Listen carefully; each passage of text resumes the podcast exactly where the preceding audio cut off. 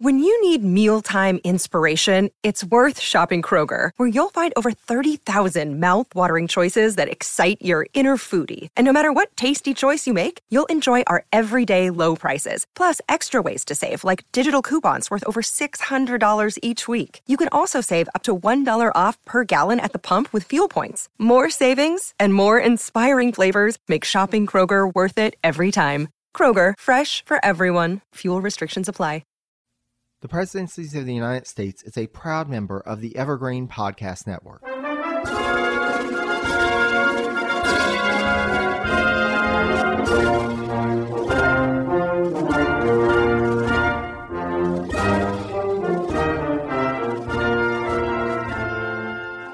Hello and welcome to the Presidencies of the United States. I'm your host, Jerry Landry. As this is an episode of our special series, A Seat at the Table, where we look at the life and legacy of a cabinet member, I have invited on a fellow podcaster to talk through this cabinet member's life, career, and legacy. And my guest today is Andy from the History of Africa podcast. Andy, thank you so much for being here. Uh, thank you, Jerry. It's a pleasure to be here. My name is Andy. Uh, as Jerry just said, I'm the host of the History of Africa podcast. No points for guessing what we focus on there. It's the history of Africa. Generally, we bounce around from region to region and civilization to civilization. We've done seasons on Egypt, Aksum, and the Ashanti Empire. And we're moving into the Sokoto Jihad and the uh, Merina Empire of Madagascar. So happy to be here. Nice. Well, so glad to have you here. And for those of you who haven't listened to the History of Africa podcast yet, highly recommend you do so. I will actually be sharing around the release of this episode information on my social media, and we'll also have it on the source notes for this episode. So please feel free to check that out. Highly recommend it. I've greatly enjoyed. I've I'm starting into season two. I've listened to a couple of episodes here and there out of sequence, but been trying to go through systematically, and it has been great thus far. Great content and so much insight and perspective into these amazing cultures and civilizations. So glad to have you here, Andy. Let's go ahead and get started. So, as per usual, Andy does not know who we are going to be talking about. So, he is learning now that we are going to be talking about Albert Gallatin. Andy, do you happen to know anything about Albert Gallatin before we get started? Oh yeah, I like went to school with someone with that name. Oh wow. No, no, I'm kidding. I'm kidding. I have no idea who this is. I have no idea who this is. I was about to say that would be a coincidence. so, no prior knowledge of Gallatin? Not even the slightest. I've never heard this name before. All righty. So we have quite a bit to discuss. So let's just go ahead and dive in. First of all, Albert Gallatin was born in Geneva, Switzerland. He was the second child of Jean and Sophie Albertine Roulaz Gallatin, and he was born on January 29th, 1761. Now, he came from a rather well to do family that had been established for generations in Geneva, with some of his ancestors having served as Lord Mayor of the city. So, this was a prominent family that he was born into. He spent the early days of his life in the family's home at the corner of the Rue des Granges and the Rue du Cheval Blanc, described as an, quote, impressive four story stone structure that boasted wide windows and broad facades in each street. Gallatin's older sister, Suzanne, had what was described as, quote, an incurable nervous disability and required a good amount of care. Unfortunately for Gallatin, Loss would come from early on in life, as his father died in the summer of 1765. And so, with his mother Sophie struggling to take care of the nine year old Suzanne, as well as run her husband's watch business, it was decided that Albert should be cared for by Jean Gallatin's cousin and Sophie's close friend, Catherine Pictet. Now, Pictet was unmarried, so she was able to focus her attention on Albert and he in turn saw her as the mother figure in his life. So definitely some some transitions, you know, early on in life, but he also grew up, you know, well taken care of by this surrogate mother. Albert only saw his sister once more after their father's death, and Suzanne herself died by the time she was 20. Now, as described by Gallatin biographer Nicholas Dungan, quote, between Miss Pictet his grandparents at Pregny, and a close knit extended family, Albert lived a perfectly happy childhood. At the age of 12, Albert was enrolled in the Academy of Geneva, which was a boarding school, and it was described as, quote, the principal educational institution in Geneva. And it was during this time at this boarding school, again from Dungan, quote, Gallatin followed the curriculum of the Department of Philosophy, which included humanities and science. He read Latin and Greek literature and took courses in geography, history, French composition, elocution, mathematics, and physics. So, some pretty heavy subject matter for somebody so young. Yeah, he's 12 at this point, right? Yes. So, so it's a bit more intense than pre algebra. Just, just a little bit, just a little bit. But he wasn't just into the studies. He also forged friendships there with two folks in particular, Henri Serre and Jean Badolet, as well as others. But Badolet and Serre are significant in that the three began discussing a plan to leave Geneva to seek better prospects elsewhere. And so, you know, here he's getting this great education and already starting to think about where he wants to go in the world. And he's already decided his future is not in Geneva. Now, upon graduation, Gallatin lived with Miss Pictet once more and tutored her nephew. But as there were few prospects in Geneva that appealed to him, he continued to develop his ideas on seeking other opportunities abroad. And finally, on April 1st, 1780, the 19 year old Gallatin and his friend Serre left Geneva bound for the French port city of Nantes, some 370 miles away, without telling their families. So you can imagine what Miss Pictet, the Gallatins, and the Serre family thought of this. yeah, I assume I assume they had some pretty strong emotions on the matter. Yeah, they they did at least have another friend tell them after they were gone, but yeah, they weren't best pleased about it.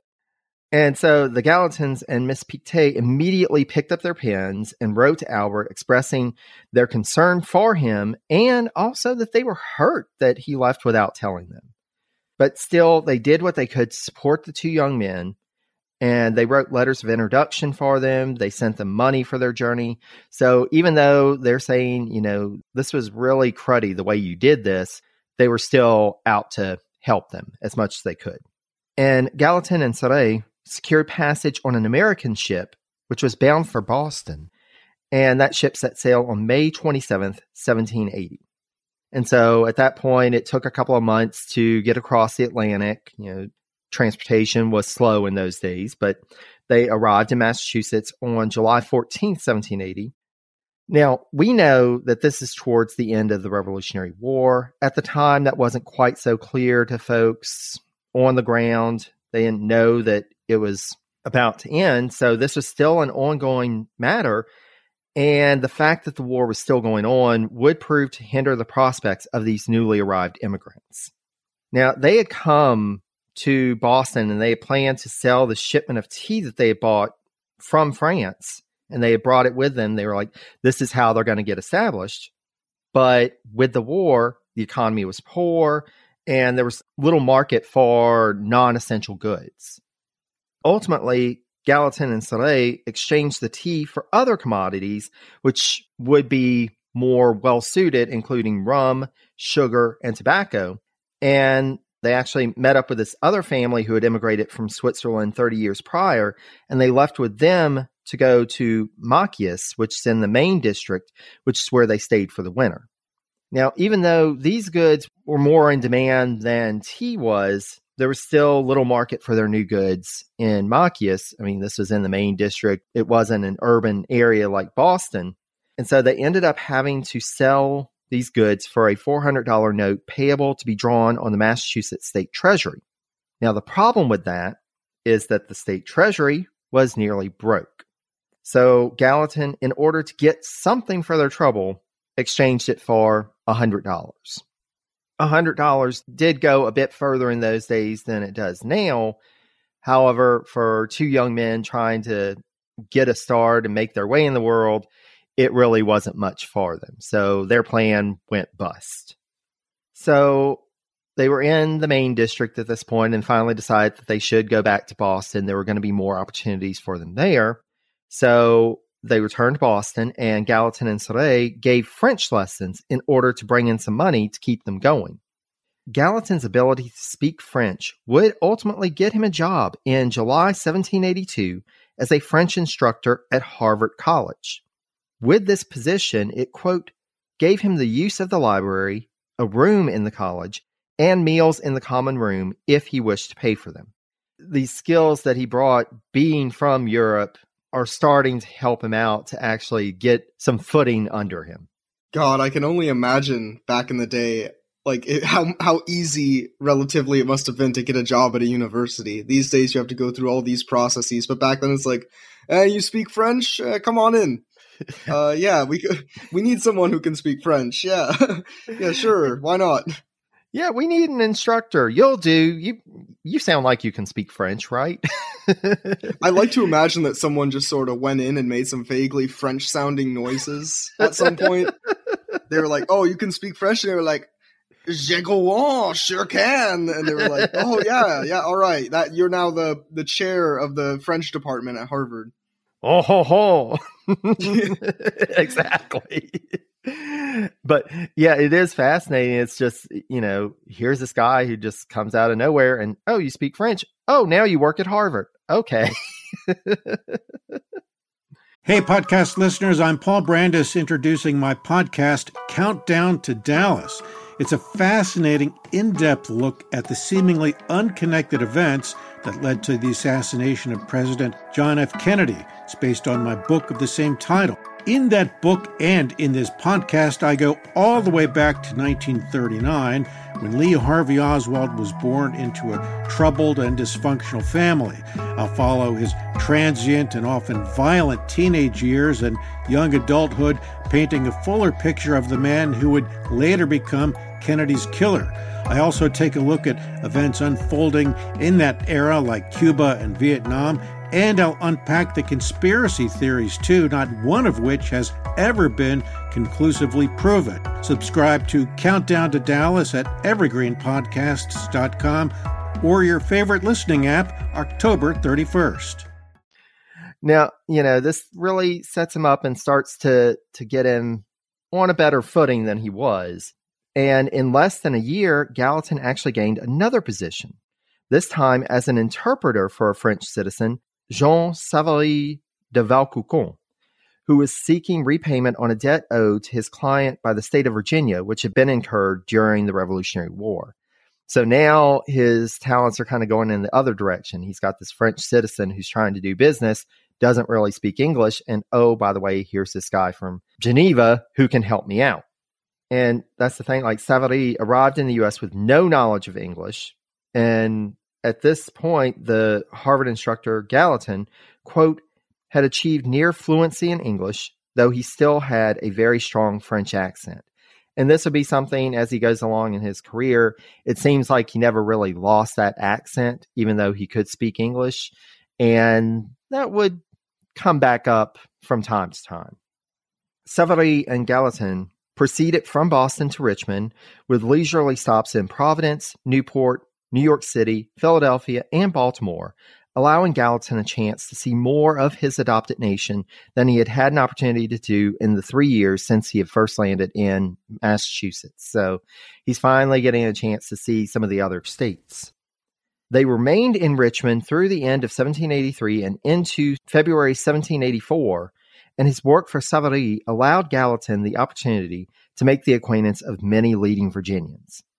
Now, as we know, and I'm sure the audience knows, connections with prominent Virginians are going to be an important thing in the early republic. So this is a good step for Gallatin. And Gallatin apparently made such an impression on Savary that his employer granted him, quote, a one quarter interest in 120,000 acres of land in Virginia, for which Savary bought warrants during a trip they made to Baltimore. Thus, once the business was concluded in Richmond, they briefly returned to Philadelphia before leaving there in March 1784 bound for Pittsburgh and down the Ohio River to inspect their land in the western portion of Virginia. So, this new land that Gallatin now has a stake in, they're going to actually check it out. When they get there, they kind of look at this land and they're like, eh, mean, it's okay, but there's probably better land out there. And they actually had an idea about this place, Fayette County in Pennsylvania. And so they thought that the land there may be a better prospect for them. And so they made a deal with a local farmer to establish a store near George's Creek. And Gallatin would work at this store until the end of 1784.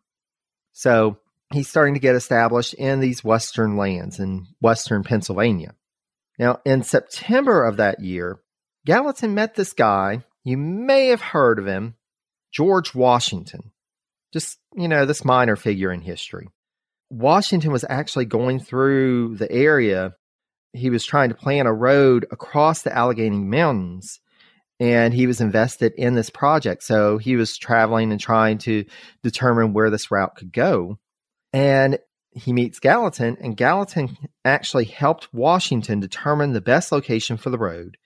And in return, the general offered him a position as his land agent in the area. Even though, I mean, this sounded like a good deal, but Gallatin actually declined this offer because he wanted to focus in on his own planned land acquisitions and improvements. So he is actually one of the few people who said no to George Washington. Dang. Not many people get to claim that, huh? exactly. But, you know, he's got plans. He really wants to work on improving his situation. And so, as 1784 gave way to 1785, Gallatin and Savary returned to Richmond and spent the winter there before going back to Philadelphia. Then they went back again to Fayette County, quote, with a group of about 15 experts whom they had recruited. And together they surveyed a site that they called Friends Landing. But their plans there were thwarted when native forces attacked them. And so this was one of the dangers of trying to establish and to be fair, you know, these were these people of European descent coming to these lands that the native peoples had been living on for generations in some cases and saying, oh, well, this is our land now. Of course, they weren't going to be happy about it. But trying to establish yourself in those areas as a settler, that was always one of the dangers at that point. But this didn't completely thwart Gallatin's plans. And he actually he made his way back to George's Creek and in October 1785 he took his oath of allegiance as a citizen of the United States. So he is saying, I am establishing my roots here. I'm not going back to Europe permanently. I'm settling here. It's interesting because he actually was technically a citizen of the state of Virginia because this was still under the Confederation government. So we really didn't have that that federal structure that we would in a couple years' time. They didn't know that at that point, but citizens were still citizens of a state rather than a national authority. So, but he is establishing himself as a citizen of this area. He is firmly attached to the United States now. In November of that year, Gallatin and Savary rented a house on five acres of land from the same farmer they had made the deal with to establish the store. And so they're trying to get things going. They're trying to figure out, you know, how to really get established. Gallatin actually had an ace up his sleeve because at this point, Gallatin was counting down the days to his next birthday when he was set to gain access to his inheritance as he was turning 25. You know, that was the stipulation. He would finally be able to access his inheritance. And since he came from a prominent family, he figured, oh, well, this was going to be a good shot in the arm for his finances. Unfortunately for Gallatin, the debts of his predecessors, which were associated with the estate, and thus he inherited the debts and not just his inheritance, it meant that the money that he received from his inheritance was far less than what he imagined. Ultimately, what had been $100,000 was down to only $20,000 after the debts were paid. And the only amount that he had quick access to was around $5,000. You know, that's a lot less than he was expecting. However, that was also a good amount of money at the time. And especially since with his plans, because that was enough for him to be able to go back to Western Pennsylvania and purchase a 400 acre farm near George's Creek in February 1786.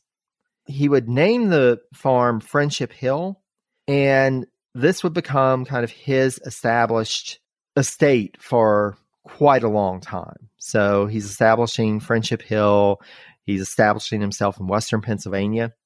And now that he's starting to get a firm footing under him, he was actually able to convince his old classmate, Jean Badolet, to immigrate from Geneva, and Badolet would settle near Gallatin's new home. So he still had that strong connection with his friend and was able to convince him to come over and be a part of this new life. However, that third friend, the other friend that he had actually come over with, Henri Serre, would not be joining them in the Friendship Hill area. Unfortunately, Serre passed away in Jamaica in the summer of that year. But he at least has his other friend coming, and, you know, seems like things are starting to work out for him. Though he now had this established homestead, and at that time, you know, it took a bit to run a farm and make it prosperous, and that usually required a lot of attention, but Gallatin still traveled extensively up and down the eastern seaboard from 1786 through 1788. This was starting to be a pivotal time for Gallatin, and especially in August of 1788, it saw Gallatin get involved in political activities for the first time as he attended a meeting in the county seat, Uniontown, Pennsylvania, to discuss the new constitution that had been drafted in Philadelphia that year. Now, at this meeting, delegates were chosen to go to a statewide meeting in Harrisburg to discuss possible amendments to the Constitution. And again, this is very early on in Gallatin's career, but he was actually chosen as one of the two delegates. And thus, he attended this meeting in the state capitol on September 3rd that, quote, adopted a petition to the Pennsylvania state legislature to call for a new convention to revise the Constitution while advising that the people of Pennsylvania should acquiesce in the organization of the federal government. So Pennsylvania would end up being the second state to ratify the Constitution, and Gallatin was a part of that effort. Fast forward a little bit, the requisite number of states ratify the Constitution, this new government's coming into effect, and Gallatin's starting to get some credentials as somebody involved in politics but there's one other area of his life that, you know, he's deciding around this time that he wants to work on establishing a family. And during his trips to Richmond over the years, he had stayed at a boarding house run by Jane Battersby Allegra. And while he was at this boarding house, he noticed and took a liking to Jane's daughter, Sophie. And thus, Gallatin set out on March 12, 1789, for Richmond, where he wooed Sophie and asked for her hand in marriage. Miss Salagray, however, she wasn't really excited about the prospect of her daughter moving to this wilderness in western Pennsylvania. You know, and at that time, transportation being what it was, it wasn't likely that she was going to see her daughter that much if she moved away like that. So she was kind of reluctant, but Gallatin continued to push ahead and to try and convince her. And finally, in May, Albert and Sophie were wed and the two spent their honeymoon at New Kent. So he's starting to get himself established financially, he's starting to make a name for himself in politics, and now he's ready to start a family. And so the Gallatins return to their new home at Friendship Hill. But alas, theirs would be a short time together as Sophie passed away in October 1789 and Gallatin buried his young bride in an unmarked grave at Friendship Hill. Though things were not so well in his personal life, in the latter part of 1789, Gallatin did continue his political rise, and he was elected as a delegate to the state constitutional convention that October. But this was around the time of Sophie's death, so he was, of course, late in arriving. But on December 7, 1789, he arrived in Philadelphia to join the proceedings already in progress. And Gallatin later described the proceedings as follows quote, The distinguishing feature of the convention was that owing perhaps to more favorable times, it was less affected by party feelings than any other public body that I've known. And Gallatin's biographer Dungan asserted that, quote, Gallatin was impressed by and inclined toward the type of harmonious compromise that could get the public business done. And so he had this experience with the state convention. And then in October of 1790, the voters of Fayette County chose Gallatin to represent them in the Pennsylvania State House of Representatives, and they would reelect him to that body twice. Gallatin gave his later recollections of this time in his life as follows quote, I acquired an extraordinary influence in that body, the more remarkable as I was always in a party minority. I was indebted for it to my great industry and to the facility with which I could understand and carry on the current business. And so, you know, you see Gallatin not necessarily being in the best position, but at the same time being able to work with folks in the state legislature, being able to make those political wheels turn. So this is a really impactful experience for Gallatin, and he will need it in the years to come. Now, Dungan describes this period in Gallatin's political career as follows quote, Gallatin's work in the Pennsylvania legislature presaged multiple elements of his future career. His specialization in finance, his insistence on reduction of the public debt and the repayment of all monies due, his preference for a central bank that safeguarded public funds from the whim of the legislature, his parliamentary role as secretary or scribe, his interest in education, and his belief in the importance of infrastructure, then known as internal improvements. Now, he would spend his three terms in the state legislature arguing in support of Western issues versus the more established and mercantile Eastern interests. And so he's really starting to establish himself and really this these themes are going to play out in Gallatin's future career, you know, as we go along. Unfortunately, yet another personal setback and loss. In December 1792, he considered a return to Geneva because he received the news of the death of his grandfather and his aunt. But hearing from Miss Pictet about the upheaval raging across Western Europe in the wake of the French Revolution, he ultimately opted against this. This would actually work in Gallatin's favor because that meant that he was still in the U.S. when Pennsylvania political circles in early 1793 started talking about Gallatin for a new role. Senator William Maclay had only served two years in the U.S. Senate, but due to the draw for the three classes of senators, this meant that then, as now, a third of the body was up for election every two years. And Maclay was one of those who he had drawn the short straw, and his term was only two years. And so his term was up in March of 1791. However, due to a deadlock over the decision over how his successor should be chosen, this seat had sat empty for two years. And in early 1793, finally, the political leaders in Pennsylvania came to a compromise and the state legislature was set to elect a new senator.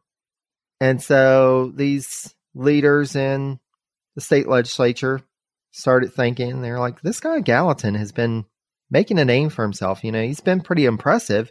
And so at a caucus meeting, Gallatin's name was put up for consideration.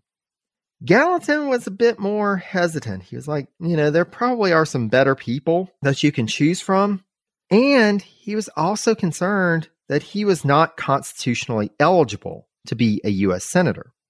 According to the Constitution in Article 1, Section 3, quote, no person shall be a senator who shall not have been nine years a citizen of the United States. Now, at this point, you know, Gallatin had become a citizen in October 1785, which meant that he had only been a citizen for just over seven years at this point. So Gallatin was like, guys, I, this may not be my time. I, I don't think I qualify. But that didn't stop them. And the state legislature chose him as the new U.S. Senator from Pennsylvania by a vote of 45 to 37. Now, at the time, the national capital was in Philadelphia, and so Gallatin was quite familiar with that city. And he continued to work in the state legislature through the summer of 1793, and that was both in the larger body and in legislative committees. But he also engaged in some social activities around this time, both in Philadelphia and on a brief trip up the coast to Albany, New York. And it was around this time, while he was stopping over in New York City, that he was invited to the home of Commodore James Nicholson. And that's where he met Nicholson's 25 year old daughter, Hannah. As described by Dungan, quote, Gallatin was smitten. From Hannah's standpoint, Gallatin constituted a very suitable match. 32 years old, he had been elected a U.S. Senator from the very same political persuasion as Hannah's eminent family. He was highly intelligent, if not especially handsome. He was gentle and sincere, even if dreamy and indolent. So it seems like a good match. And when Albert asked for Hannah's hand in marriage, they were soon engaged, but their wedding would be held off for a few months because Gallatin wanted to finish up his work in the state legislature and he wanted to prepare to assume his seat in the Senate. Now, I said that this was the summer of 1793, and that may sound familiar to some regular listeners of the podcast because that is the summer of the Great Yellow Fever epidemic in Philadelphia. And Gallatin would remain in that city until the state legislature adjourned on September 2nd. And he traveled to New York City and he was planning on going to Friendship Hill from there, but he soon found himself ill with yellow fever. And to prevent him from being, quote, quarantined with other infected persons in temporary hospitals set up on one of the islands in New York Harbor, Colonel Nicholson, his soon to be father in law, brought Gallatin into his home and arranged for his care during his recovery. And so, you know, yellow fever was raging and so many people were infected. Gallatin was one of those folks, but thankfully, Gallatin did recover from this. And when he recovered, he and Hannah decided to push up the date of their wedding. And so they were wed on November 11th. And so this is a key point in Gallatin's life. You know, he's about to become a U.S. Senator. He's now found a new wife. He's ready to really start a new chapter in his life. And on December 2nd, Gallatin did assume his seat in the U.S. Senate when it convened in Philadelphia. Unfortunately, and Gallatin had tried to tell him, his swearing in was also accompanied by the reading of a petition from, quote, 19 citizens of York County in eastern Pennsylvania who, quote, objected to Gallatin's election as senator on the ground that he had not been a citizen for nine years at the time he was elected. Now, as the 19 who signed the petition were all Federalists and Gallatin was a Democratic Republican, it was clear that there was a political motivation to this action. But nevertheless, the Senate did have to consider this question, and the position was referred to a committee composed of Federalist senators. So you can imagine how that went. Not well, I assume.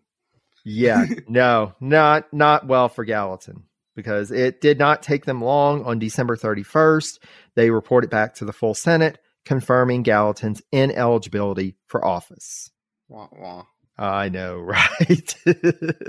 and I assume that's the end of his entire career. And right?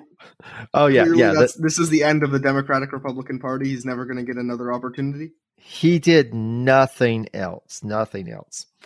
And it didn't even end his Senate career at this point because it did not immediately lead to Gallatin's removal from office because the Senate as a whole had to vote on a motion. And Gallatin decided, you know what? I know this is coming, but I'm not just going to sit here and warm the seat. He was a U.S. Senator, by heaven, and he intended to act as one. And so on January 8th, 1794, Gallatin, quote, introduced a motion in the Senate in keeping with his views on sound financial management, calling for detailed reports in four broad categories for every year since 1789. One, outstanding domestic debt divided in six categories. Two, domestic debt that had been redeemed, again under specific categories. Three, foreign debt, similarly broken down into categories. And four, actual receipts and expenditures for each branch of the government, the comparison of expenditures to appropriations, and a statement of the balances remaining in each Treasury account. Not asking for much, is he? Yeah, that doesn't seem like a an especially crazy request. I mean, and at this point, Alexander Hamilton was still Secretary of the Treasury, so I mean, he could probably whip that out in a couple of days. Yeah. But, you know, needless to say, this made the Federalists and the national government quite irate, especially since this was coming from a senator who would be ruled ineligible for a seat any day now. But Gallatin was actually successful in getting this bill pushed through. And it was adopted by the Senate on January 20th. I mean, you got to give him marks for gumption here. I mean, and it worked out, so. yeah. So, yeah, I said Hamilton was still Secretary of the Treasury, and he actually he decided to dismiss this call.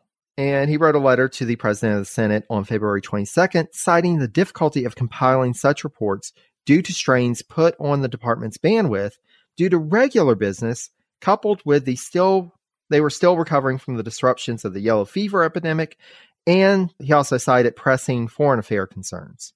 He couldn't stop himself, however, from noting that such reports should not be demanded of the Treasury Secretary, quote, unless the officer was understood to have forfeited his title to a reasonable and common degree of confidence. So basically, Hamilton was saying, not only do I not have time and my people don't have time to pull all this together, you should only be doing this if you think that I'm doing something wrong. So is that what you're saying? Mm. Yeah, he's kind of he's pushing back and kind of offering up this other challenge. And you know, you can imagine that Gallatin probably would have responded to that if the shoe didn't drop. And unfortunately, you know, that was February 22nd. And a few days later, on February 28th, the Senate, by a vote of 14 to 12, voted Gallatin out of the legislative body. Now, as it turns out, Gallatin's fellow senator from Pennsylvania, Robert Morris, who was a Federalist, he had previously pledged to remain neutral on the question, but Morris ultimately cast a vote against Gallatin, despite the fact that a senator who would have voted in Gallatin's favor, Benjamin Hawkins of North Carolina, had to leave Philadelphia prior to the vote. So if Morris hadn't voted and Hawkins had, the vote would have been a tie to be broken by Vice President Adams. So this is John Adams.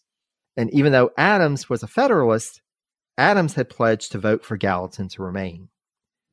So even though there was a sense that, you know, Gallatin was going to be voted out, it came pretty close to him not being voted out if things had worked out a little differently. But it didn't. And so now Gallatin is out of the Senate. And with this temporary halt to his political career, he took his new wife back to New York to stay with her family before returning to Philadelphia, took care of some business there, and then he headed back west. Now, remember, Gallatin still had that land in Virginia. And in a rather ironic twist, when he was ready to sell that land, the buyer was none other than Senator Robert Morris his former colleague, who had turned on him. I imagine, and don't know for certain, Gallatin probably would have preferred to sell it to somebody else, but Morris was apparently the only taker for the sale. So he's like, begrudgingly, yeah, just give me your money. We're not going to do any chit chat. Let's just move on. Yeah, it must have been a pretty awkward business dealing, right? Like, yeah. hey, uh, sorry I just screwed over your political career. Can I have your uh, land now? yeah, how about we up the price a little bit? I, I, I think you owe me. uh, but with that done, business kind of settled. Albert and Hannah then set out for Friendship Hill in early May 1794.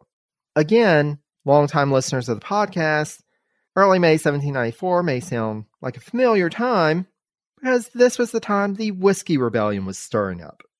And though Fayette County chose to abide by the federal law, which placed an excise tax on whiskey, other counties in the region did not and instead rose up in insurrection.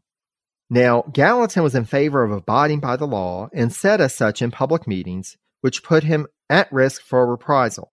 And indeed, he attended one meeting in Brownsville on August 28th that was particularly tense, and Dungan asserts that, quote, Gallatin's life was very much in danger. Thankfully for Gallatin and anybody who was in support of the federal government, the situation would settle because President Washington and Treasury Secretary Hamilton led a force of 13,000 into the region, and this insurrection quickly dissipated.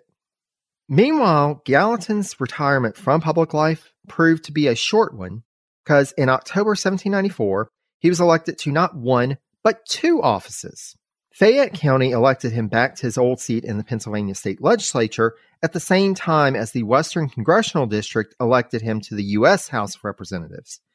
And this was a body for which he was constitutionally eligible to serve. So he's being elected to two offices at the same time. But instead of picking one or the other, Gallatin decided, I'll assume both. And so the state legislature met in January 1795 and so he served in that body until the U.S. House of Representatives reconvened in December. So he, he's like, this isn't an either or, this is a yes and. I'm assuming both seats. I, I was going to ask, how can you even do that like that? Someone must have been like, hey, wait a minute. and that's one thing to learn about Gallatin. Where there's a will, Gallatin will find a way. And that was the loophole. You know, this the session of the state legislature started earlier, so he'd serve in there until it was time to resign from that seat and join the other one. So, unfortunately, even though this was a time, you know, he's back on the political rise again, he did receive some sad news from Geneva. First, course, the French Revolution, continued unrest, but more personally, he received the news that Miss Pictet, the woman who had been the mother figure in his life, had fallen ill and passed away. So this is a time, I mean, things are changing for Gallatin, and it really does feel like, you know, things are starting to move on. He's growing more mature, he's growing into this political career. And it really does seem like December 7th, when he assumed that seat in the U.S. House of Representatives, Gallatin's life was firmly on this new tack, this new path. Because when Gallatin entered the House, it was in the latter part of the Washington presidency, and this was a time that divisions between the factions were becoming quite stark. Up until this point, Representative James Madison of Virginia had been the legislative leader for the Democratic Republicans. But Madison was getting more focused on making Thomas Jefferson the next president in 1796. And so Gallatin came into the picture in the House just at the time that Monroe was setting down this baton, and Gallatin picked it up because the Democratic Republicans had some work to do because this was the point that they were debating the Jay Treaty. The Jay Treaty had been negotiated with Great Britain by Supreme Court Chief Justice John Jay to alleviate tensions between the U.S. and Britain. And though it left many questions unanswered, it did at least keep the two nations from going to war again. Now, technically, the Senate was the only body by the Constitution that had the authority to approve the treaty. So the Senate had already done that.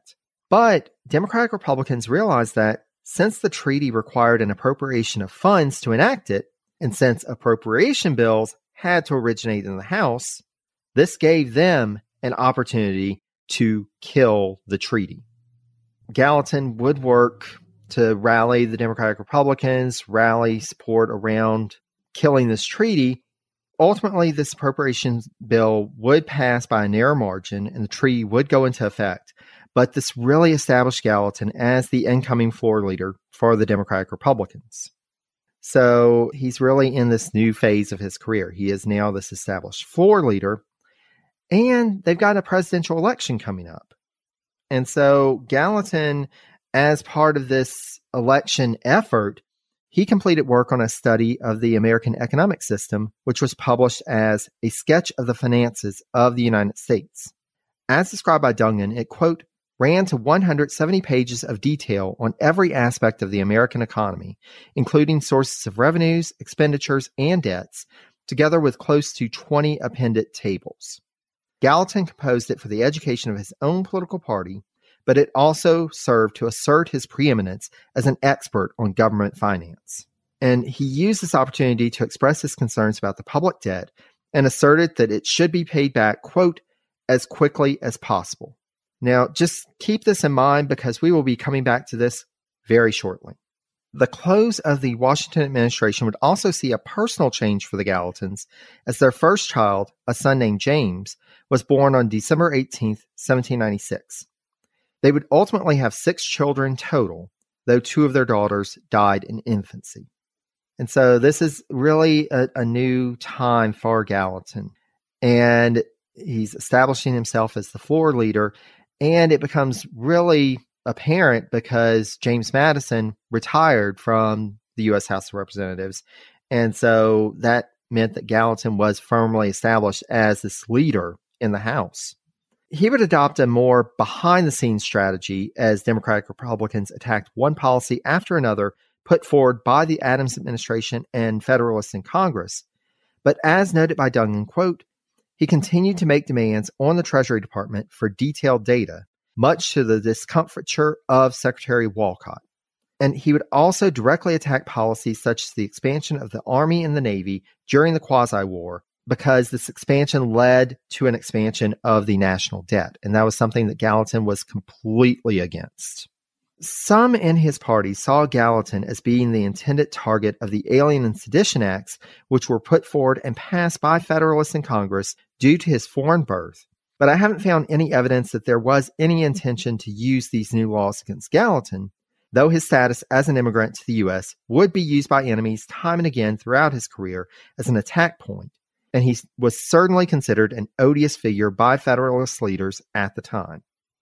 While he was leading efforts in the legislature to advance the Democratic Republican cause, Gallatin also had to work on his personal finances as the person that he had trusted to attend his business affairs in western Pennsylvania was only incurring more debt for him rather than helping him to accrue more assets. So not only is he fighting against debt on a national level, he's also having to fight against his own personal debt. Now, the 1800 election would find Gallatin having to lean ever more into this role as a party leader because despite the victory of the Democratic Republican ticket in the presidential campaign, because at the time the electoral votes were not designated between candidates for president and vice president, but rather all the electoral votes were in a common pool, Thomas Jefferson and Aaron Burr ended up with the same number of electoral votes, and thus the election was thrown into the House of Representatives to resolve. So Gallatin, as the Democratic Republican leader and as somebody who was affiliated with Jefferson and Madison, he worked feverishly on Jefferson's behalf. And finally, in February 1801, after 36 ballots, Jefferson was chosen as the third president of the United States. Now, in turn, when Jefferson began pulling together his cabinet, he had only one person in mind to assume the post of Secretary of the Treasury, and in this case, it really wasn't a matter of quid pro quo because Gallatin had led the support efforts for him in the House.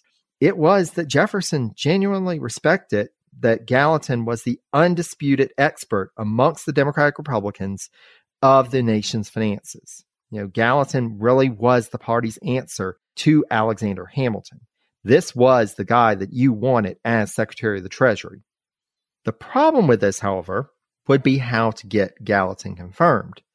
Because Federalists not only didn't like Gallatin, they were also still stinging from the loss of the presidency to Jefferson. And so they saw this as an opportunity that they may be able to get some revenge on Gallatin and Jefferson and the Democratic Republicans in general. Again, where there's a will, Gallatin somehow finds a way because Jefferson realized so there is a Secretary of the Treasury in place, and at this point, it's Samuel Dexter. He was the last Secretary of the Treasury under John Adams. And so Jefferson asked Dexter to stay on a bit longer as the Treasury Secretary, and he waited until the Senate was out of session, and then Dexter could resign, and Jefferson could appoint Gallatin in a recess appointment. And so that was his way of getting around putting his name up for nomination and having the Senate vote on it. Because with this recess appointment, that would give them time because with the recess happening, you know, I think it went into recess beginning of April, end of March, early April. The Senate wouldn't come back in session until the end of the year. And so at that point, Gallatin would have already been Secretary of the Treasury for quite a bit and the Senate would have a hard time with somebody who was doing well at the job and who had been at the job for months at a time to say, no, he's not going to be Secretary of the Treasury. So that was their way of kind of getting around that, finding a loophole to get Gallatin in office.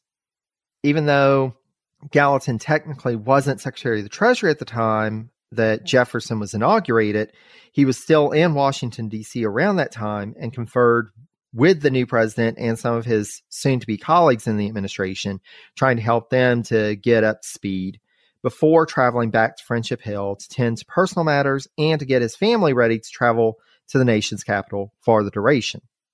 Now, at this time, Hannah was pregnant and she had two young children that she was already taking care of. They had a three year old and a four month old. Despite this, she still traveled with Gallatin from Western Pennsylvania overland to Washington, D.C. And you can imagine this was not a pleasant trip for her. It wasn't pleasant for anybody. Going overland at this point was pretty shaky. Literally. Yeah. Literally, the car is shaking on the road.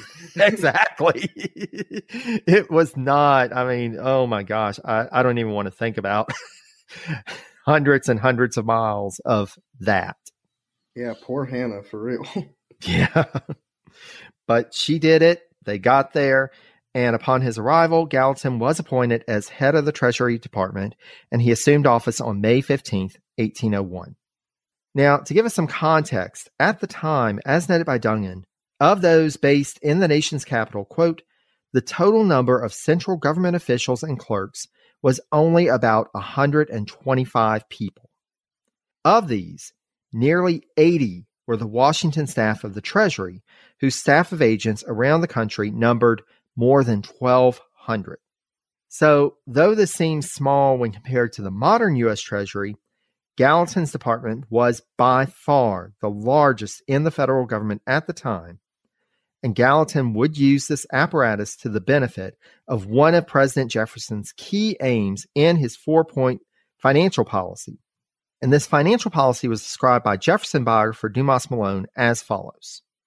One, strict governmental economy, two, tax reduction, three, definite provision for the retirement of the national debt, and four, specific rather than general appropriations. Now, this fourth point in particular was a key emphasis for Gallatin, as noted by historian Leonard White. Quote, Gallatin was strict in the use of funds appropriated to the Treasury Department. Every specification was to him a binding directive from which he never varied. And this was quite different from the former Treasury Secretary Alexander Hamilton, who basically saw any funds coming into the Treasury Department, even if it was stipulated for a certain purpose, once it's in the Treasury, he could move it around as he pleased. Hamilton didn't really feel like he even had to consult with then President Washington about it. So this is a quite different viewpoint between these two Treasury secretaries. But let's go back to that second point tax reduction, because Jefferson and Gallatin actually found themselves slightly at odds over this one.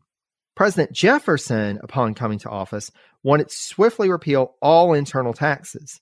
And these internal taxes had been put into place under the previous Federalist administrations. Jefferson was like, let's just go ahead and get rid of all of them. Now, while this move would be highly popular, and you know, we even see it in the modern day when people talk tax breaks, the public generally likes that. So that would have been of political benefit to the Democratic Republicans, but Secretary Gallatin argued against the immediate repeal, likely in order to have time to plan out a full fiscal policy which would ensure that enough funds would be available to the government to pay off the national debt. So Gallatin was like, okay, let's hold off until we really know, really get a plan in place and make sure that we have what we need to pay off the national debt. Still, as noted by Malone, Gallatin understood, quote, that unless taxes were reduced by this administration, they never would be. And he recognized practical advantages in getting rid of all the internal taxes at one time, since the collection of a part of them would be disproportionately expensive. Another caveat about this financial policy that they were putting together, you know, going ahead and removing internal taxes, paying off the national debt, being more responsible, fiscally responsible. Gallatin understood that this financial policy was predicated on the United States remaining at peace with other nations.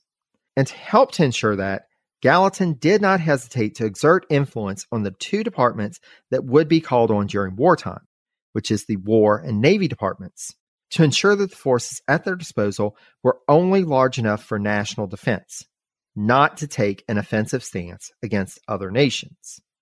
So Gallatin was like, okay, I know we need an army and a navy, but do we really need a big one? What is the bare minimum that we need for national defense? Keywords national defense. Now, this was an easy enough prospect for the War Department because the Secretary of War, Henry Dearborn, who we discussed in a previous episode, was on board with shrinking the size of the Army. The Navy, however, would be a tougher sell because one of the early decisions of the new president and his cabinet was to send a squadron to North Africa following the declaration of war by Tripoli against the United States. To give us some background here, basically there were four city states. They were nearly autonomous on the North African coast. They've been dubbed the Barbary states. And these had been a problem for decades, not just for the United States, but for European nations, as their governments demanded tribute to ensure that the merchant ships of each respective nation engaged in the lucrative Mediterranean trade were not attacked. Now, during the Washington administration, treaties have been negotiated with each of these states to pay tribute in exchange for this guarantee of protection. But in February 1801, the Pasha of Tripoli, Yusuf Karamanli, had repudiated this agreement that was reached with the United States and demanded an even greater tribute. And that happened from time to time with these North African states. They would say, you know what, we had this treaty, null and void, give us more. With President Jefferson, however, Karamanli found someone who was willing, quote, to rely on the strength of our own arm. Gallatin initially agreed with this proposal to send the squadron, but as the bill started adding up, and it would take quite a bit to actually send and supply a squadron in the Mediterranean year after year. I mean, this was pretty costly. Gallatin started to grow wary and started advocating for a peace agreement, which actually put him at odds with Secretary of the Navy Robert Smith. Smith argued that the fight against Tripoli was essential to boosting the United States' reputation internationally. Thus, Smith pushed for an even greater force, asserting that, quote, a feeble force will subject us to suspicion of purchasing a peace. Historian Alexander Balinky noted that, quote, Gallatin began his fiscal thinking with the proposition that a national debt was an unmitigated evil, especially considering that, to that point, it had only been used for war expenditures, which was something Gallatin, quote, regarded as totally destructive but there was also a use for civil expenditure, which was something that Gallatin deemed, quote, unproductive, conferring no direct benefit on the people. With this in mind, one can understand the following quote from Gallatin later in his cabinet career, where he asserted that, quote, whilst peace continues, the aggregate of the expenditure of those other executive departments be kept within bounds such as will preserve the equilibrium between the national revenue and expenditure without recurrence to loans. I cannot consent to act the part of a mere financier, to become a contriver of taxes, a dealer of loans, a seeker of resources for the purpose of supporting useless baubles. So Gallatin was saying the national debt that had been incurred to date was a waste because it was either being wasted on war, which was just destructive, or just to build out this greater and expanded national government, which didn't really serve the public's interest. And here we have this early, you know, that, that we've got this Mediterranean squadron going and launching assaults on Tripoli. And this is going to be expensive. This is, you know, he knows this is going to be costly. So Gallatin has a fight on his hands. You know, this is the time that Gallatin is really stressing we need to shrink the size of government while we're engaged in a war. But despite this war against Tripoli, Gallatin actually was successful in his push to shrink the size of the U.S. Navy, even if it never got as small as the Treasury Secretary would have wished. As proof of that, from 1801 to 1802, expenditures for the Navy Department dropped by half. So he's starting to see results, but because of this, Gallatin's relationship with Smith would only worsen, especially with Gallatin writing the president complaining about his cabinet colleague and asserting that, quote, I cannot discover any approach towards reform in that department, i.e., the Navy. This is going to be something that we're going to come back to later in his cabinet career because this antagonism between Gallatin and Robert Smith would continue and would also expand to Robert Smith's brother, who was a powerful senator from Maryland, Samuel Smith. So Gallatin has a lot going on already as Treasury Secretary. But in addition to his duties at the Treasury Department, President Jefferson entrusted to Gallatin and a couple of his cabinet colleagues additional responsibilities in working to resolve what has come to be known as the Yazoo Affair. To put it succinctly, basically, due to bribes and undue influence on the Georgia state legislature, land in what is now modern day Mississippi and Alabama, and it was referred to at the time as the Yazoo lands, was sold to land speculators. But when the truth about the circumstances behind the sale came out, many of the votes in the state legislature were voted out in favor of candidates against the land sale, and this new legislature passed a bill invalidating the sale approved by the previous session. But this created a dispute in terms of land claims as the land speculators had already started selling lands to other buyers. But meanwhile, you've got the Georgia state legislature also trying to sell the same land. So there's all kinds of disputes and confusion with this. And Congress had authorized three commissioners to be named by the president to resolve the issue. And this was around the time that the Adams administration was wrapping up. And so this was something that Jefferson inherited. And so he named Gallatin, along with Secretary of State James Madison and Attorney General Levi Lincoln, as the new federal commissioners. So after negotiations with the representatives from Georgia, they drafted the Articles of Agreement and Cession. These were signed on April 24, 1802, and the terms of this agreement included Georgia's cession of all the Western lands, again, most of modern day Mississippi and Alabama, to the federal government in exchange for $1,250,000. And one tenth of the Yazoo lands were also set aside, quote, for the purpose of satisfying, quieting, or compensating any claims which may be made to the said lands or to any part thereof. And so Madison, Gallatin, and Lincoln were able to report these articles to Congress on February 16, 1803, and they recommended that claimants should, quote, be allowed to choose compensation either in the form of land or in money not exceeding $5 million to be derived from the sale of lands in the Mississippi Territory. And hmm. Congress would approve setting aside 5 million acres to settle claims, but this agreement did nothing to resolve the conflict and instead sparked a new debate at the federal level over whether the original claimants should be compensated anything. And so they tried to resolve this issue, came to an agreement. It would continue being a thing. And it would be one of the things that would cause a further rift in the Democratic Republican Party on the federal level moving on. Now, you know, I said that Gallatin was against federal expenditures. He didn't see a need in expending for war or just to expand the bureaucracy. But he did see federal expenditures as justified and beneficial with internal improvements such as roads and canals.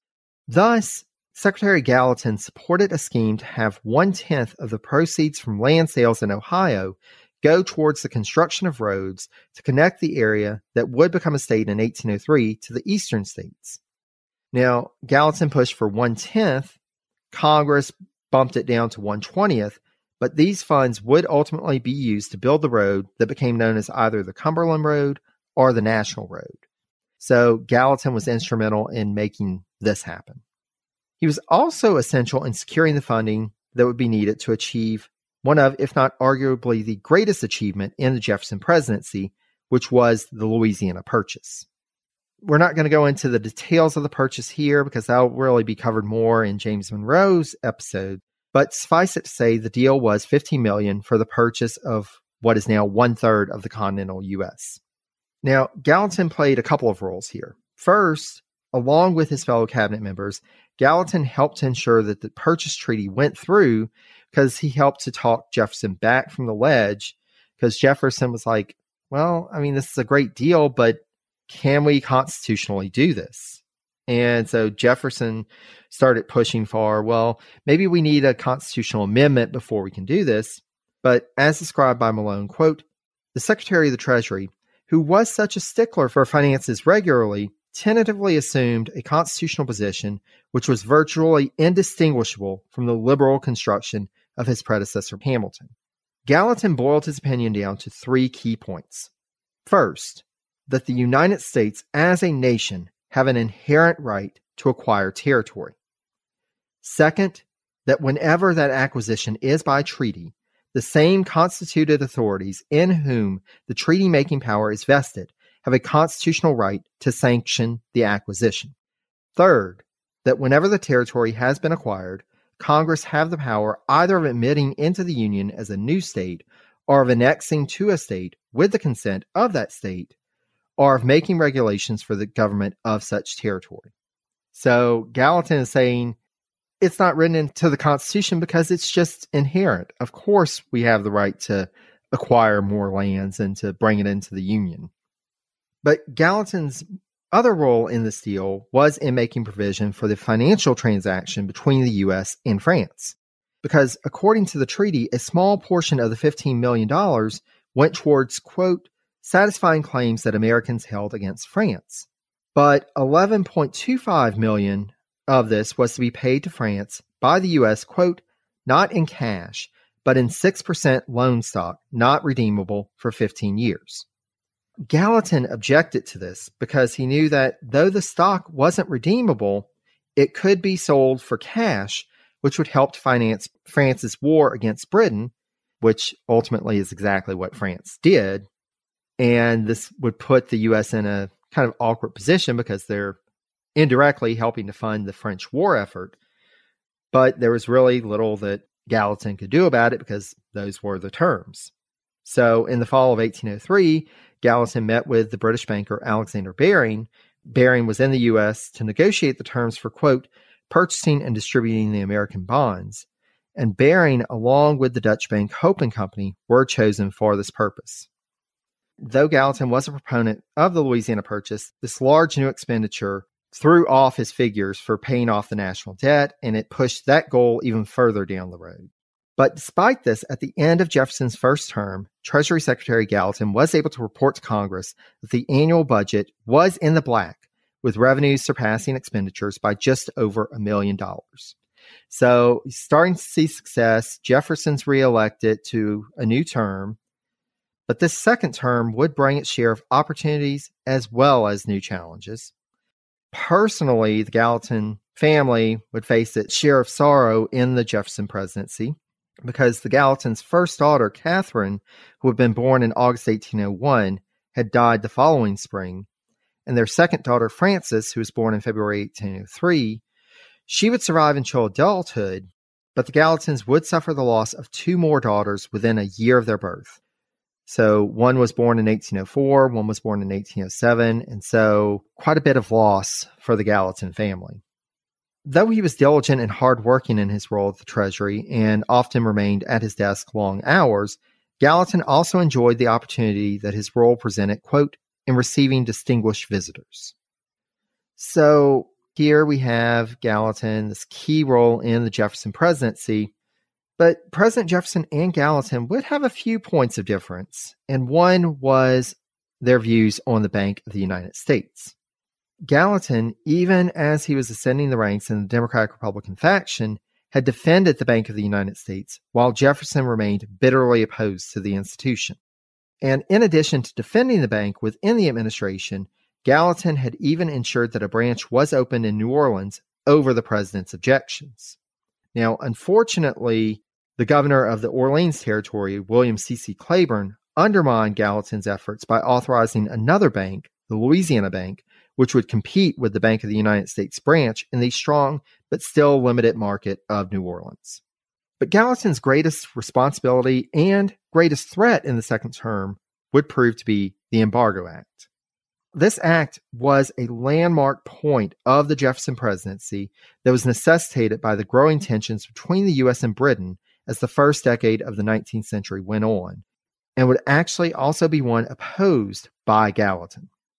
As noted by Dungan, quote, Gallatin opposed the embargo for both domestic and international reasons. He believed it would have no taming effect on Britain at all and would produce precisely the damage to the American economy that in actuality came to pass. As we've seen in the narrative series, Gallatin was right. This was awful. It was an unmitigated disaster for both the administration and the nation. Further, it proved to be detrimental to Gallatin's financial plans for the nation because total exports for the US had reached an all-time high of 108 million in 1807. That high dropped to 22.4 million in 1808.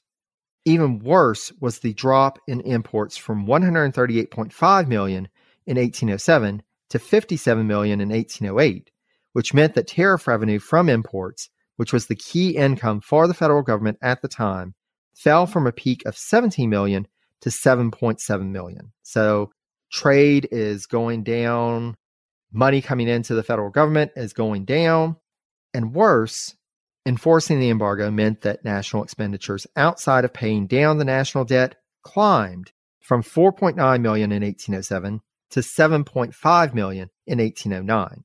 So this not only curtailed the government's ability to pay back the national debt, which was one of Gallatin's key focus areas, but as described by Balinky, put, quote, the Treasury almost overnight in a worse position than it had been in since 1789. So this is just it's a bad time for the Treasury Department and it's a bad time for Gallatin. And starting in 1809, the federal government started to run a deficit. Though Gallatin would try to keep a rein on federal expenditures and revenues would tick back up following the embargo's repeal in March 1809, due to not only continued but increasing tensions with Britain and France in subsequent years, government revenues would remain down from where they should be to get the Treasury back in the black. We'll expand on that a bit more in a minute, but let's discuss the transition from the Jefferson presidency to the Madison presidency. So, Madison coming in, he wanted Gallatin, you know, he had worked well with him, and he actually wanted to transition him to the State Department, which was the role that Madison was vacating. But Gallatin had made some powerful enemies over the years, including those Smith brothers that we had discussed earlier the Secretary of the Navy, and his brother, the senator. So Senator Smith and other prominent Democratic Republican leaders they opposed Gallatin for numerous reasons, including but not limited to his foreign birth. They were like, we can't trust this guy. This, you know, he's not one of us. He's foreign. He's one of those Europeans. Thus, when it became clear that Gallatin's confirmation as Secretary of State was iffy in the Senate, President Madison had to consider an alternative, and he turned to Robert Smith to move over to the State Department. Now, this really would do little to placate Senator Smith and the folks that were starting to oppose the administration in Congress. But we'll talk more about that in Robert Smith's episode. But just know that Robert Smith got the role at the State Department that Gallatin really wanted. And Gallatin, since he was already at the Treasury Department, just remained in that role. But this put Gallatin in a very embarrassing position. He had been denied this post that he had really wanted, and one of his political enemies was now in a position which was starting to be seen at the time as a stepping stone to the presidency. And Gallatin really had to wonder at his effectiveness now. You know, he's got the key legislative leaders from his own faction in opposition to him. Things aren't going well in the Treasury. And so he admitted that he was considering leaving the cabinet.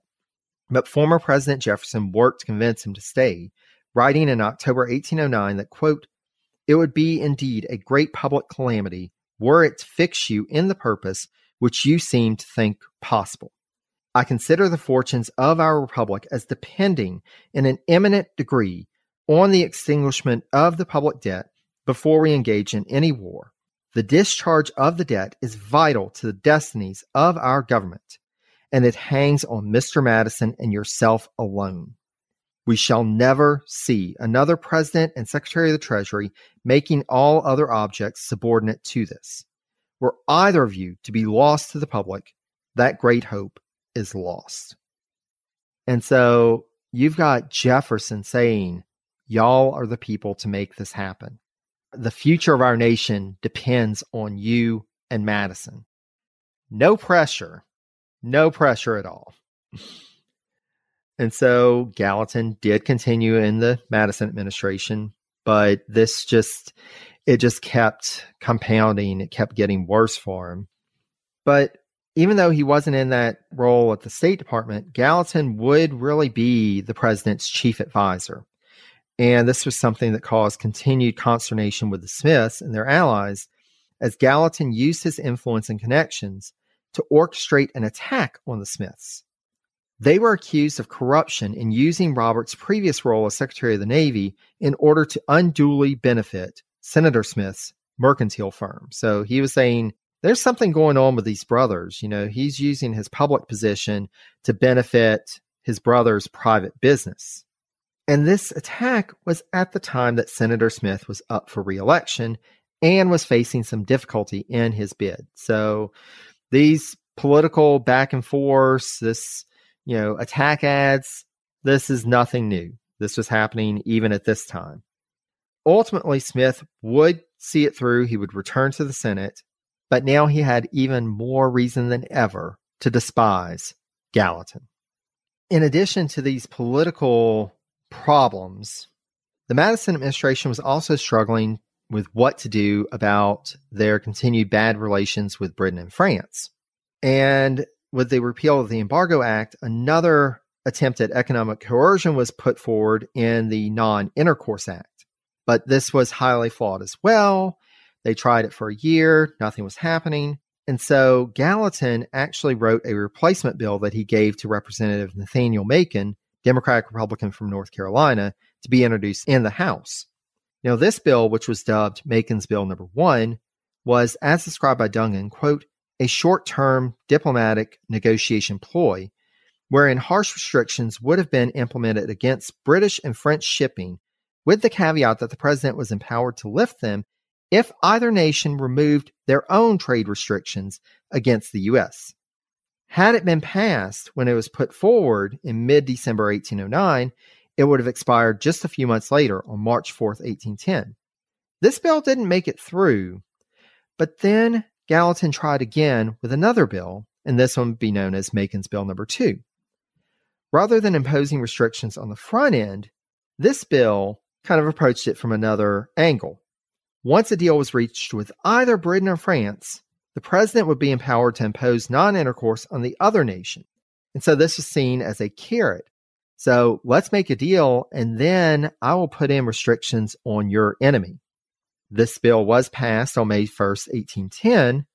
Unfortunately for Madison and Gallatin, this didn't work out quite as well as they would have hoped because French Emperor Napoleon used this opportunity and instructed his foreign minister, the Duc de Cadore, to send a letter to U.S. Minister to France Armstrong, alluding to exempting American shipping from decrees he had issued if they imposed, quote, prohibitions on British commerce if the British didn't repeal their orders in council.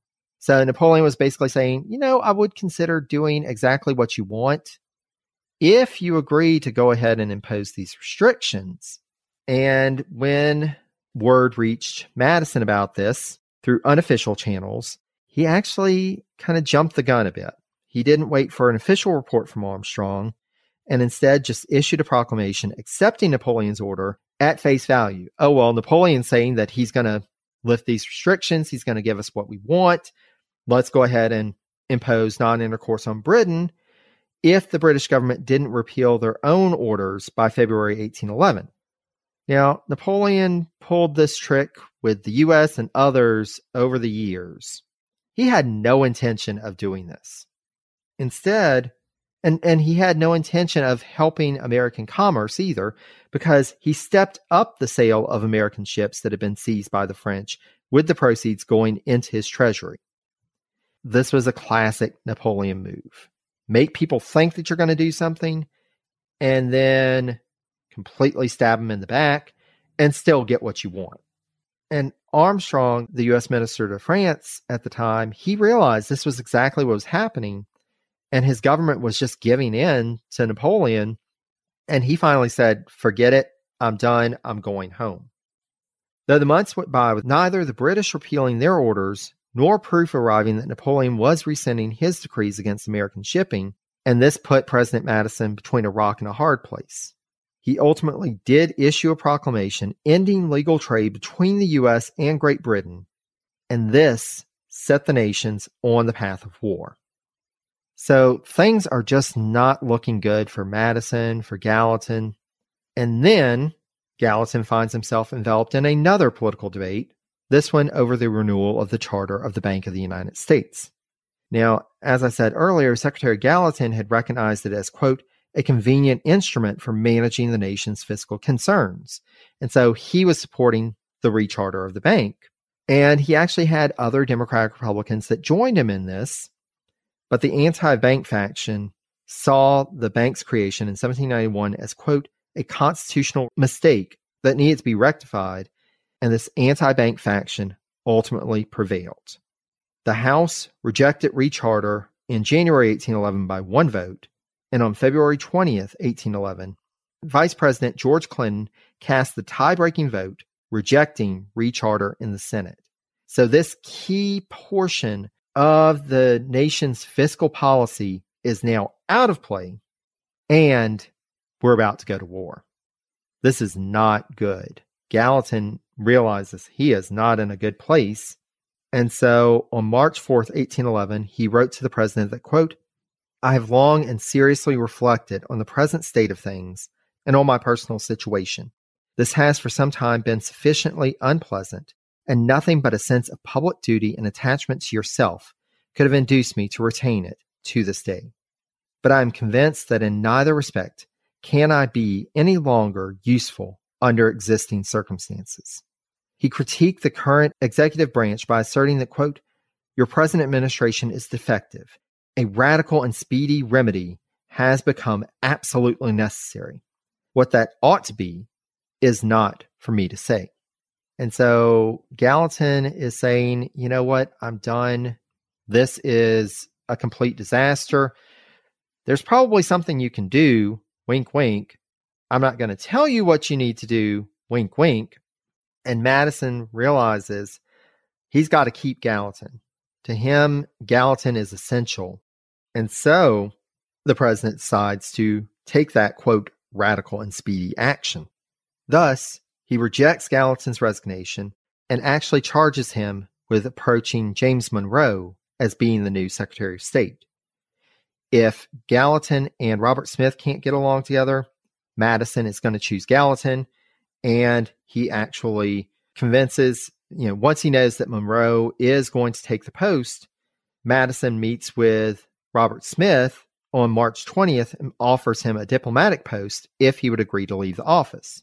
And again, we'll get more into that with Smith's episode. But on April 1st, Smith left office. Monroe assumed the post of Secretary of State. But Smith wasn't gone just yet. Now that he was actually freed of any obligations to the administration, he launched a full throated attack on the Madison administration with his address to the people of the United States in late June. Smith would ultimately lose the PR war against Madison and Gallatin, but this attack came at a time of growing uncertainty where the administration would need all of the public support they could muster. So Madison's doing the shakeup, trying to get things back in line, but conditions are just, it's going from bad to worse. Gallatin was able to report some success in his decade long effort at fiscal austerity in his annual report in November 1811. In his tenure to date, half of the public debt that had been in place when he assumed office had been paid off, and all internal taxes on U.S. citizens had been done away with. However, Gallatin saw some bad signs ahead. He was projecting a deficit for the next fiscal year and warned that, should war come, the income from tariffs would drop significantly to the point that the government would have to seek loans in order to fund the war effort. And as usual, Gallatin was right. On June 16, 1812, the United States declared war on Great Britain, and the following year's report contained a request from Gallatin for authorization for a $20 million loan to be taken out. So there is little to no money coming in. They've still got debts. Expenditures are increasing. Where are they going to get it? They're going to have to do more loans.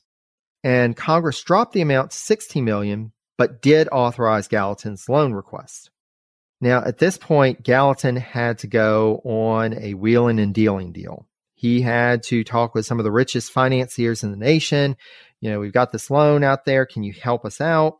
When the initial subscription period ended, out of the 16 million that they were asking for, only just under $4 million had been collected. Thus, Gallatin was forced to reopen the subscription as well as offer to, quote, consider individual proposals for taking the residue of the loan. Significantly, such proposals were to state not only the amount of stock that the parties wish to obtain, but also the price they will allow for the same. So basically, he's saying, We are desperate. We just need money. We will agree to whatever terms you want. And thus, a consortium of financiers put forward a proposal to take just over $10 million in the stock, but at a reduced rate. For a $100 certificate, they paid $88. So this was a significant drop in the funds that were needed, and the government would still have to pay them out $100 at the end of the term. But the situation was so desperate that Gallatin had no choice but to agree. So his tenure as Secretary of the Treasury is in a really bad place right now. But as often happens with Gallatin, here comes a new opportunity because the Russian Tsar had actually offered to mediate a peaceful resolution to what we now know of as the War of 1812. So he was willing to act as this mediator between the US and Britain. And Madison decided to appoint the delegation for this mission. And the people he selected were U.S. Minister to Russia John Quincy Adams, James A. Bayard of Delaware, and Secretary of the Treasury Albert Gallatin. However, this put Gallatin, he had to think things through because he couldn't expect to remain Secretary of the Treasury if he went to one of the most distant European capitals, St. Petersburg. As he wrote to a friend on May 5th, quote, I am well aware that my going to Russia will most probably terminate in the appointment of another Secretary of the Treasury, and in my returning to public life, if I shall have succeeded in making peace, I will be perfectly satisfied. So Gallatin realized the risk, even though Madison was like, we're just going to keep you on as Secretary of the Treasury. It'll be fine. Gallatin knew what was likely to happen, but he still went to Europe. So he and his party departed for Europe on May 9th. Little did Gallatin know that as he sailed, the Senate was busy rejecting his nomination for this peace mission on July 17th. And as he had predicted, the reason they rejected it, where they are like, he can't be Secretary of the Treasury in Russia. We need somebody here to run the Treasury Department. So he's got to choose one or the other. Or since he's not here, President Madison, choose. And meanwhile, Gallatin's enemies had had his Treasury post declared vacant. And because he had been absent for from six months, and this was their way of forcing Madison's hand. And finally, in February 1814, Madison relented and appointed a new Secretary of the Treasury, as well as put in a new appointment for Gallatin as a commissioner in a peace delegation to negotiate directly with the British. And so, you know, this is a really ignominious end to Gallatin's career as Secretary of the Treasury. And it was actually the longest cabinet post to date. You know, Gallatin served as Secretary of the Treasury longer than anybody else, any other cabinet member has before or since. But this is how that period of his life ends. As Gallatin transitions to life out of the cabinet, this seems like this will be a good place to finish up this episode.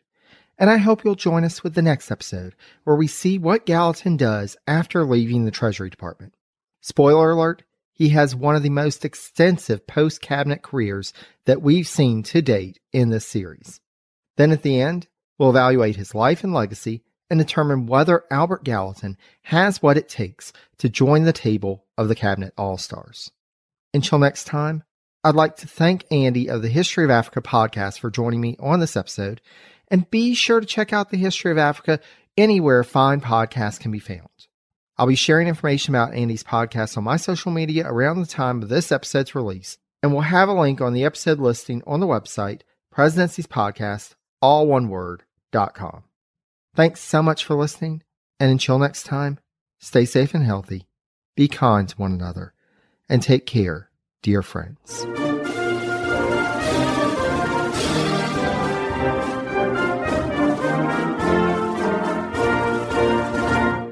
Korean War has sadly been known as the Forgotten War, but half a century earlier, the United States was locked in a bloody conflict in Asia that's been all but erased from the history books. Hi, I'm Alex Hasty, the host of Ohio versus the World, an American history podcast on the Evergreen Podcast Network. In our newest episode, we speak to experts about the Philippine American War, America's first Asian counterinsurgency conflict. The heroes, the villains, We'll discuss President McKinley, Admiral Dewey, the vicious brutality of the fighting, and the scandals and war crimes that nearly sunk Theodore Roosevelt's presidency. Check out our show, Ohio versus the World, on the Evergreen Podcast Network for our new episode about America's most forgotten war. Now back to the show.